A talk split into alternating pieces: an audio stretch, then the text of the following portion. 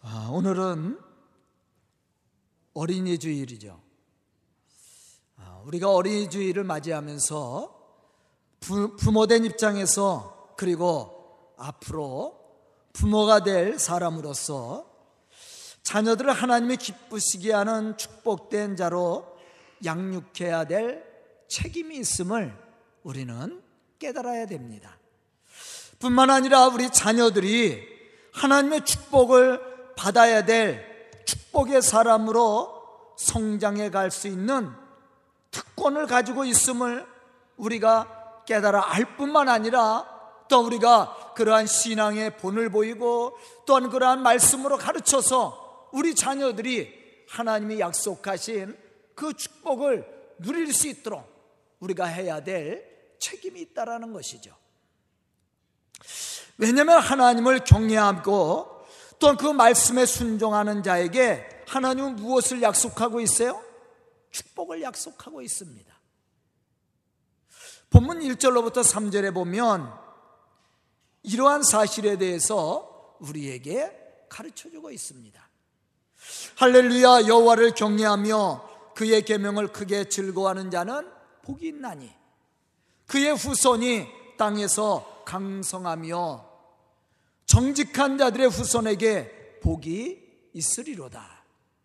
부와 재물이 그의 집에 있으며 그의 공가 영구히 서 있으리로다. 그렇게 말씀을 했어요. 우리는 성경을 읽으면서 많은 믿음의 사람을 대할 수가 있습니다. 그러나 그들이 저절로 믿음의 사람이 된 것은 아니었습니다. 분명한 것은 그들이 믿음의 사람으로 하나님의 축복을 받고 누릴 수 있었던 것은 그들을 돕는 부모님, 그들을 위해서 헌신했던 부모님, 또 그들에게 하나님의 말씀을 가르쳤던 부모님들이 있었다라는 거예요. 뿐만 아니라 그러한 기도와 말씀의 가르침을 듣고 순종했던 사람들이 위대한 믿음의 사람들이 되었고 또 하나님이 약속했던 그 은혜와 축복을 누리며 살았다라는 것입니다. 오늘 어린이 주일을 통해서 예배를 드리는 우리 성도들은 이와 같이 믿음의 사람들이 되어서 하나님의 말씀으로 자녀들을 잘 양육하고 가르침으로 우리 자녀들이 더 풍성한 하나님의 축복과 사랑을 먹고 자랄 뿐만 아니라 하나님이 약속하신 그 구원의 축복을 받고 이루어 나갈 수 있는 그러한 믿음의 일꾼들이 될 수 있도록 그들을 인도해 나가는 그러한 믿음의 성도들이 다 될 수 있기를 주의 이름으로 축원합니다. 그럼 우리가 하나님 앞에 이러한 축복의 사람으로 우리 자녀들을 어떻게 가르쳐야 될 것인가? 우리는 오늘 말씀 속에서 그 비밀을 발견해야 됩니다. 첫째는 하나님 앞에 정직하고 진실한 사람이 될 수 있도록 가르쳐야 됩니다. 우리도 하나님 앞에 정직하고 진실한 사람이 돼야 되지만 우리 자녀들이 하나님 앞에 정직하고 진실한 사람이 될 수 있도록 우리가 본을 보여야 되고 또 그들을 가르쳐야 됩니다. 본문 2절에 보면 이렇게 말씀하고 있습니다. 그의 후손이 땅에서 강성하며 정직한 자들의 후손에게 복이 있으리로다. 아멘. 또 4절에 보면 이렇게 말씀합니다. 정직한 자들에게는 흑암 중에 빛이 일어나나니 그는 자비롭고 국률이 많으며 의로운이로다. 사람이 진실하고 정직하지 못하면 아무리 머리가 좋고 재주가 뛰어나도 유익한 사람이 될 수 없습니다. 교회 좋은 일꾼은 능력이 있다고 그래서 재능이 있다고 그래서 세상적인 지식이 있다고 그래서 좋은 일꾼이 되는 게 아니에요. 정직하지 못하다면 오히려 하나님의 영광을 가리게 되죠. 그래서 하나님이 쓰시는 일꾼은 정직하고 진실한 사람이에요. 물론 세상 능력도 있고 권세도 있고 물질도 있고 지식도 있으면서 하나님 앞에 정직하고 진실하다면 그보다 더 좋은 일은 없죠. 그러나 분명한 것은 하나님 교회의 좋은 일꾼은 정직한 사람입니다. 진실한 사람이에요. 하나님이 축복하는 사람도 바로 그러한 믿음의 사람이야. 그러므로 우리 자녀들이 하나님의 은혜와 축복 속에 살기를 원한다면 그들이 하나님 앞에 정직하고 진실한 사람으로 쓰임 받기를 위해서 우리가 가르쳐야 되고 축복해야 된다라는 겁니다. 거짓이 많은 백성은 망하지 않는 일이 없고 진실한 백성이 흥하지 않는 일이 없다고 말씀한 것처럼 정직하고 진실한 사람이 하나님을 온전히 믿는 사람이요. 하나님을 기쁘게 하는 온전한 사람으로 하나님이 약속하신 그 축복을 받을 수 있게 된다라는 것이죠. 잠언서 14장 11절에 보면 이러한 사실에 대해서 우리에게 말씀해 주고 있습니다. 악한 자의 집은 망하겠고 정직한 자의 장망은 흥하리라. 아멘. 악한 자의 집은 망할 수밖에 없습니다. 그러나 정직한 자의 장막은 흥하게 된다라고 얘기했어요. 예수님은 세상에 계실 때 소외당하고 버림받은 사람들에게는 관용하셨지만 마음에 정직하지 못하고 거짓말을 일삼는 자들에게는 엄격하셨다라는 사실을 우리는 기억해야 됩니다. 역대상 29장 17절에 보면 하나님이 어떠한 사람을 기뻐하시는지 다윗은 이렇게 고백을 했습니다. 주께서 마음을 감찰하시고 정직을 기뻐하시는 줄 내가 아나이다. 하나님은 무엇을 기뻐하신다라고 그랬어요? 정직을 기뻐하신다라고 그랬어요. 하나님은 우리의 마음을 감찰하시되 우리가 하나님 앞에 정직한 것을 기뻐하신다라고 그랬어요. 왜 그렇습니까? 하나님이 정직하신 분이에요. 하나님은 진실하신 분입니다. 거짓이 없으신 분이에요. 거룩하신 분이에요. 그래서 하나님이 기뻐하는 사람이 누구냐 하면 정직하고 진실한 사람이야. 바로 이러한 사람을 기뻐하신다라고 그랬어요. 바로 이러한 사람이 하나님의 은혜 속에 사는 사람이고 하나님의 축복 속에 사는 사람이. 그럼으로써 우리가 하나님 앞에 정직하고 진실한 사람이 될 뿐만 아니라 우리 자녀들이 바로 하나님 앞에 정직하고 진실한 사람으로 성장해 갈 수 있도록 가르치고 축복해야 됩니다. 시편 84편 11절에 보면 또 이렇게 말씀을 합니다. 여호와 하나님은 해요 방패시라 여호와께서 은혜와 영화를 주시며 정직하게 행하는 자에게 좋은 것을 아끼지 아니하실 것입니다. 하나님은 어떠한 사람에게 좋은 것을 아끼지 않는다고 그랬습니까? 정직히 행하는 사람이에요. 왜 바리새인들이 예수님 앞에 칭찬을 받지 못하고 책망을 받습니까? 그들이 신앙생활을 신앙의 열정이 없어서요. 하나님 앞에 예배를 안 드리고 하나님 앞에 예물을 안 드려서 그렇습니까? 그들이 기도하지 않고 금식하지 않았기 때문에 바리새인들이 책망을 받았습니까? 그렇지 않아요.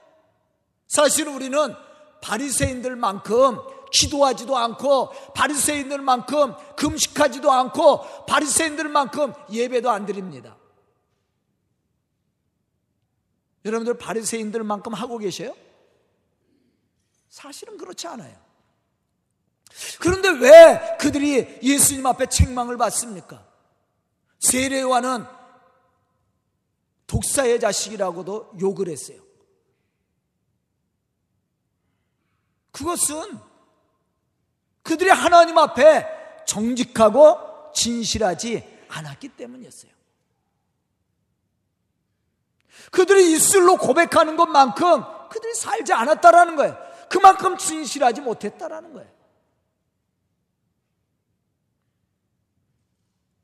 하나님이 기뻐하시는 사람, 하나님이 축복하는 사람은요, 하나님 앞에 진실하고 정직한 사람이에요. 시편 15편 1절로부터 2절에 보면 이렇게 말씀하고 있습니다. 여호와여 주의 장막에 머물 자 누구 오며 주의 성산에 사는 자 누구 오니까 정직하게 행하며 공의를 실천하며 그의 마음에 진실을 말하는 자다. 그렇게 말씀을 했어요. 하나님의 성전에서 복을 받는 사람이 어떠한 사람이에요? 정직하고 진실한 사람이에요.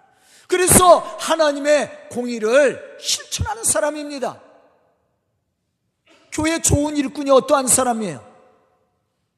정직하고 진실한 사람이에요. 그래서 하나님의 말씀을 따라 사는 사람입니다. 거짓말하고 부정하고 불의한 사람이 하나님의 좋은 일꾼이 될 수가 없습니다.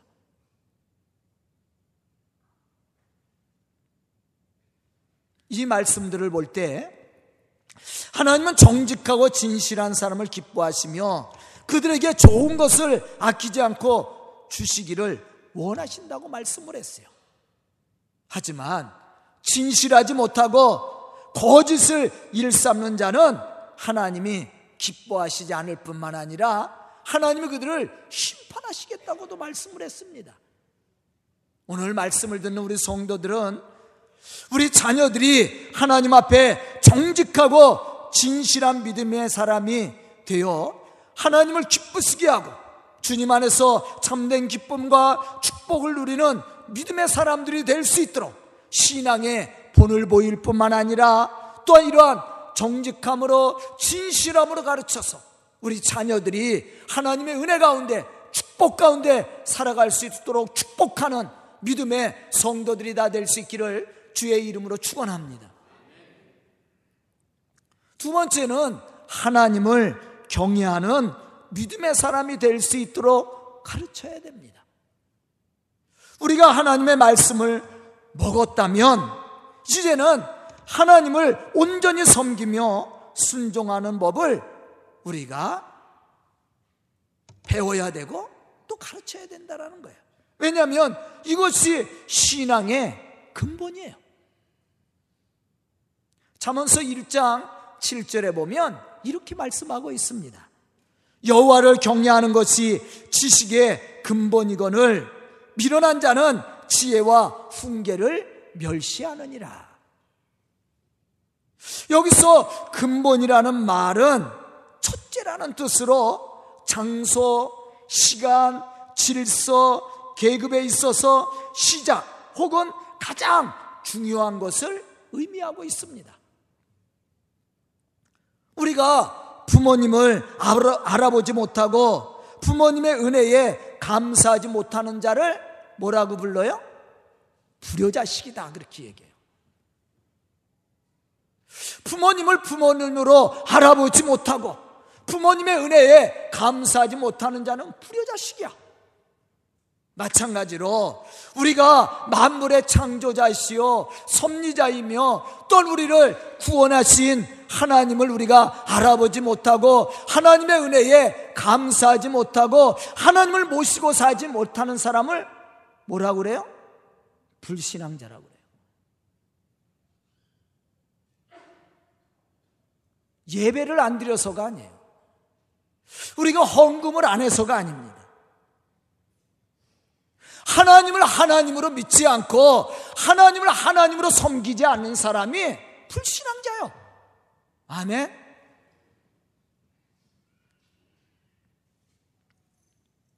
이러한 자에게는 하나님의 축복이 없습니다. 그러나 우리의 삶의 첫 자리에 하나님을 모시고 하나님을 경외하며 그 도를 행하는 자에게는 복이 있다라는 거예요. 여기서 근본이라는 말은 장소나 시간, 질서나 계획의 모든 일에 처음 자리, 가장 중요한 자리를 의미하고 있어요. 그러므로써 우리의 삶의 가장 첫 자리는 하나님을 경외하는 자리가 되어야 됩니다. 그럼 하나님을 경외한다라는 말은 뭡니까? 하나님의 말씀에 순종하는 거예요. 말씀을 어떻게 순종한? 억지로? 아니에요. 억지로 순종하는 것이 아니라 기쁨으로, 즐거움으로. 아멘. 오늘 본문 1절에서 그러한 사실을 우리에게 가르쳐 주고 있습니다. 할렐루야. 여호와를 경외하며 그 계명을 크게 즐거워하는 자는 복이 있나니. 아멘. 하나님을 경외하는 사람은 어떠한 사람이에요? 말씀의 자리에서 하나님의 말씀에 순종함으로 그 말씀을 실천하는 사람이야. 바로 이 사람이 하나님을 경외하는 사람으로서 하나님이 약속하신 은혜와 축복을 받는 사람입니다. 잠언서 9장 10절로부터 12절에 보면 이렇게 말씀하고 있습니다. 여호와를 경외하는 것이 지혜의 근본이요 거룩하신 자를 아는 것이 명철이니라. 나 지혜로 말미암아 네 날이 많아질 것이요 내 생명의 해가 내게 더하리라. 네가 만일 지혜로우면 그 지혜가 내게 유익할 것이나 내가 만일 거만하면 너 홀로 해를 당하리라. 그렇게 말씀을 했어요. 시편 128편 1절로부터 2절에 보면 또 이렇게 말씀을 합니다. 여호와를 경외하며 그의 길을 걷는 자마다 복이 있도다. 내가 내 손이 수고한 대로 먹을 것이라 내가 복되고 형통하리로다. 어떠한 사람이 하나님의 복을 받고 하나님의 형통한 축복을 받을 수 있다라고 말씀했습니까? 바로 하나님을 경외하는 자야. 다시 말하면 하나님의 말씀의 길을 따라 순종하며 걸어가는 사람이에요. 기쁨으로. 바로 그 사람이 하나님의 복을 받는 사람이요. 형통한 은혜와 축복을 받는 사람이라고 말씀하고 있습니다.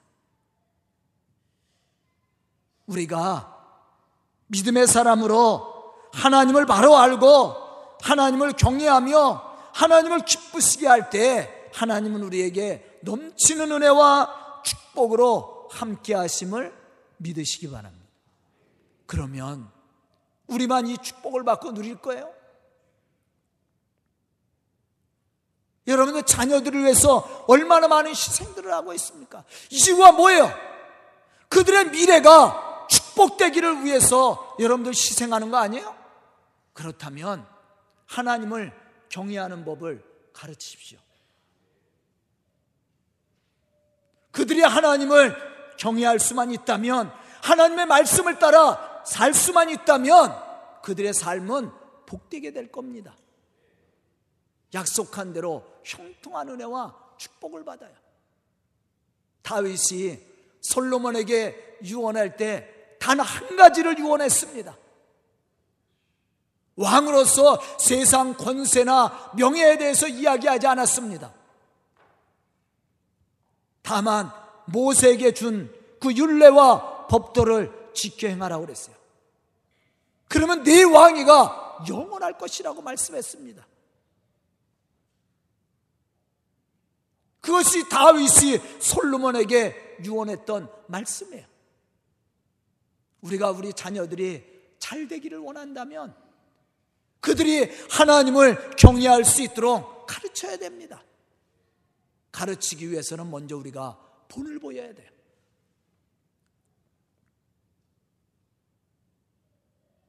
우리 자녀들이 하나님을 경외하는 믿음의 사람으로 하나님의 말씀을 따라 살 수만 있다면 그들의 삶은 형통하게 되어 있어요. 잠언서 22장 6절에 보면 지혜자는 이렇게 말하고 있습니다. 마땅히 행할 길을 아이에게 가르치라. 그리하면 늙어도 그것을 떠나지 아니하리라. 아멘. 저의 신앙도요. 제가 이렇게 성장해서 얻은 신앙이 아니에요. 저는 모태 신앙이라고 얘기했잖아요.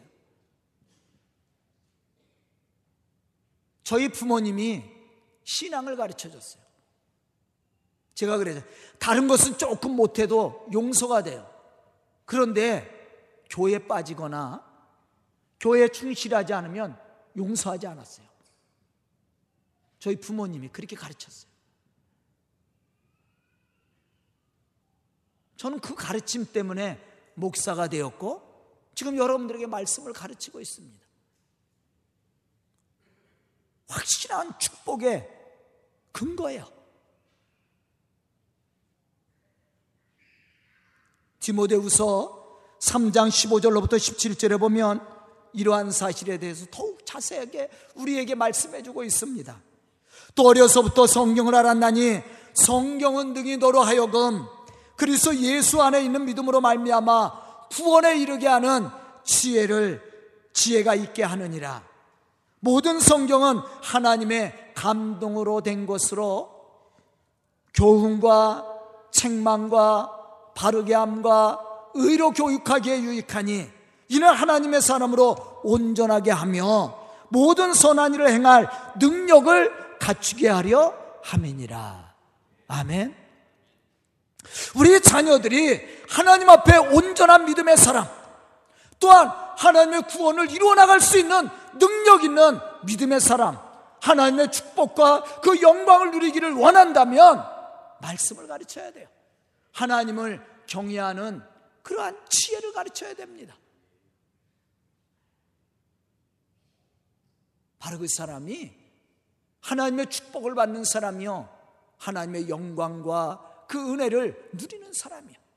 저는 오늘 말씀을 듣는 우리 성도들이 이러한 믿음의 사람들로 자녀들을 잘 양육해서 하나님의 축복과 영광을 함께 영원히 누릴 수 있기를 주의 이름으로 축원합니다. 세 번째 우리 자녀들에게 가르쳐야 될 것은 기도입니다. 기도하는 믿음의 사람이 될 수 있도록 가르쳐야 된다라는 거예요. 왜냐하면 여기에 사는 길이 있고 문제 해결의 열쇠가 있기 때문입니다. 성경 속에 보면 믿음의 사람들이 위험을 당했을 때 대적을 만났을 때, 문제가 생겼을 때, 어떻게 그 모든 것들을 극복하고 승리를 이루었는지를 우리는 배워야 됩니다.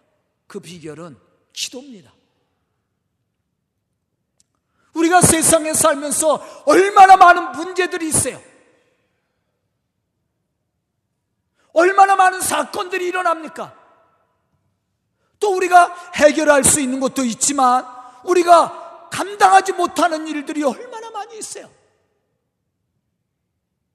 이 모든 것들을 어떻게 해결하겠습니까?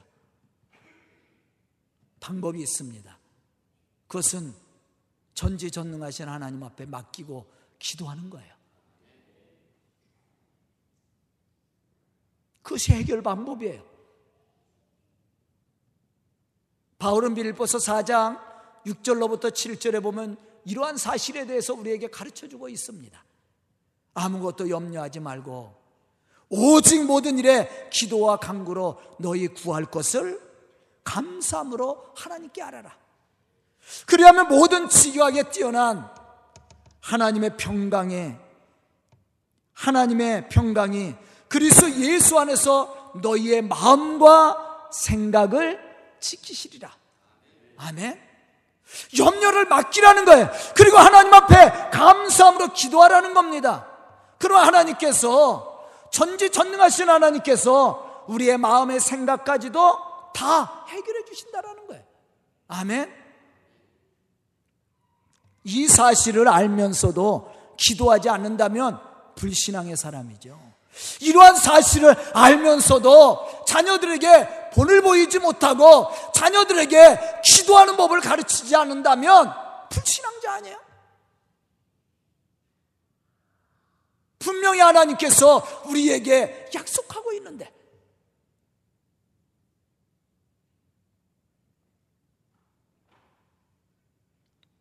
여기서 우리는 왜 기도를 해야 하는지 그 이유를 발견해야 됩니다.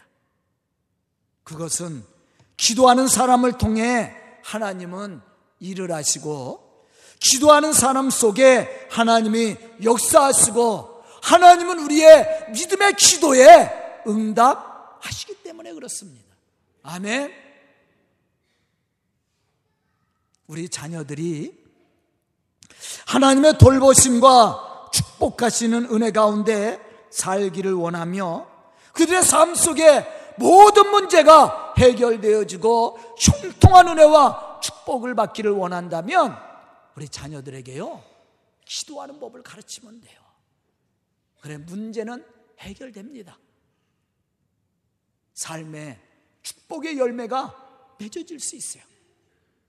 저는 오늘 말씀을 듣는 우리 성도들이 기도하는 믿음의 사람들이 되고 또한 기도하는 법을 가르쳐서 하나님의 영광을 여러분과 여러분들의 자녀들과 그 후손들에게 영원히 있기를 주의 이름으로 축원합니다. 마지막 네 번째는 하나님 앞에 온전히 드리는 믿음의 사람이 될 수 있도록 가르쳐야 됩니다.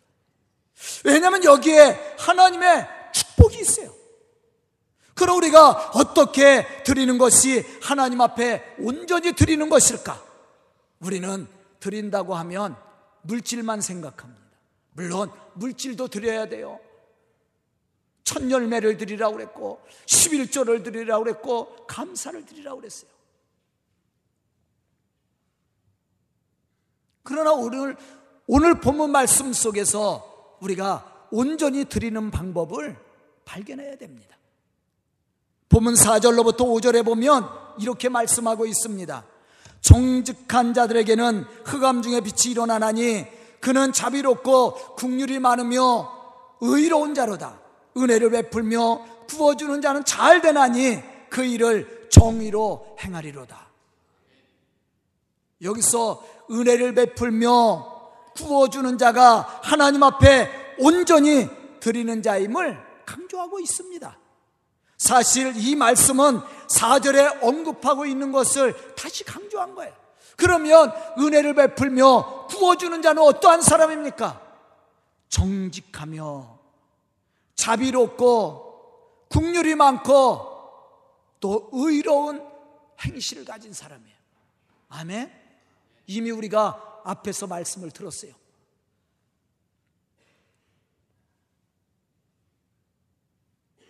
다시 말하면 정직하며 자비롭고 국률이 많으며 의로운 자란 가난하고 소외된 사람들의 어려움을 보고 마음 아파할 뿐만 아니라 그들을 돌보고 그들의 부족함을 채워주며 힘이 되어주는 사람. 아멘. 바로 이 사람이 하나님 앞에 온전히 드리는 사람이야. 우리가 하나님 앞에 예배는 드리고 하나님 앞에 물질은 드리면서도 우리가 하나님 앞에 정의롭지 못하고 자비롭지 못하고 의를 행하지 않는다면 그 사람은 하나님 앞에 온전히 드리는 사람이 아니에요. 만약에 우리가 많이 드리는 것을 하나님이 그것을 의로 여겼다면 부자들이 드리는 것을 칭찬했겠죠. 그러나 예수님은 부자들이 드리는 것을 칭찬하지 않았어요. 다만 과부의 두 랩돈을 칭찬했습니다. 부자들은 있는 것에서 그냥 대충 나눠서 드린 겁니다. 그러나 과부는 전 재산을 드린 거야. 두 랩돈이 그의 전 재산입니다. 그것을 예수님이 칭찬했어요. 바리새인들이 드리는 11조 구제 칭찬하지 않았습니다. 마음에도 없는 것을 했어요. 정직하지 않습니다. 그 마음에 하나님이 주시는 자비와 의가 공의가 없습니다. 하나님 그거 칭찬하지 않았어요. 그럼 우리가 하나님 앞에 온전히 드리는 것이 무엇입니까? 정의롭고 의롭되 진실해야 돼요.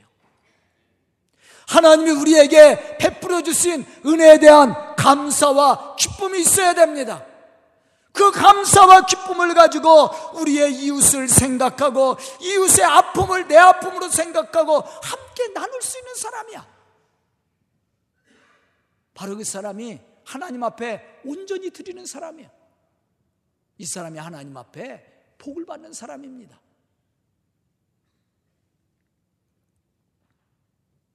잠언서 11장 24절로부터 25절에 보면 이러한 사실에 대해서 우리에게 말씀해 주고 있습니다. 흩어 부자여도 더욱 부하게 되는 일이 있나니 흩어 우리의 있는 것을 팔아서 가난한 자들에게 나눠줘도 부하게 되는 일이 있다고 그랬어요. 과도히 아껴도 가난하게 될 뿐이라. 구제를 좋아하는 자는 풍족하여질 것이요. 남을 윤택하게 하는 자는 자기도 윤택하게 되리라. 아멘. 우리가 하나님 앞에 온전히 드린다라는 것은 바로 이것입니다. 하나님 앞에 정직하고 하나님이 우리에게 자비로우신 것처럼 국률하셨던 것처럼 우리 이웃에 대해서 우리도 자비롭고 국률해야 돼요. 하나님이 십자가에 죽으시기까지 그 의를 세우신 것처럼 우리도 다른 사람을 위해서 섬기고 희생할 수 있어야 돼요. 바로 그것을 하나님이 의로 정의로 영이신다라고 그랬어요. 바로 그 사람이 하나님 앞에 온전히 드리는 사람이야. 그 사람이 복을 받는 사람입니다.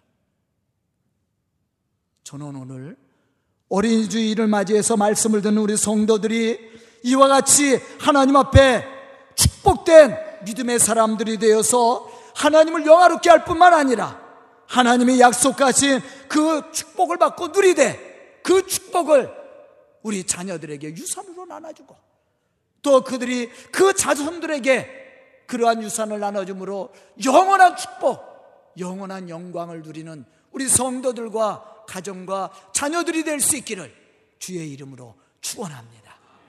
기도드리겠습니다. 은혜로우신 아버지 하나님, 감사와 찬송을 드립니다. 오늘도 말씀 듣게 해주시고 깨닫는 지혜를 허락하여 주시니 감사합니다. 5월 가정의 달을 맞이해서 우리가 첫 주일 어린이 주일로 지, 킵니다. 참으로 이 시간 말씀 들은 우리 성도들 믿음의 사람들이 되게 해주시고 또한 하나님을 영화롭게 하는 믿음의 사람들로 주의 거룩한 역사를 이루어 나갈 뿐만 아니라 우리가 받은 그 은혜와 그 축복을 우리 자녀들에게 유산으로 남겨주므로 그들이 영원히 하나님의 축복과 은혜 속에 살 수 있도록 축복하여 주시옵소서.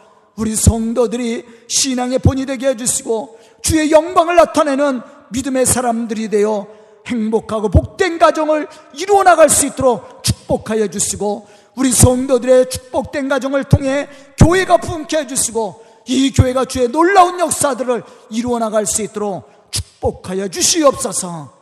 예수님의 이름 받들어 축복하며 기도드리옵나이다. 아멘.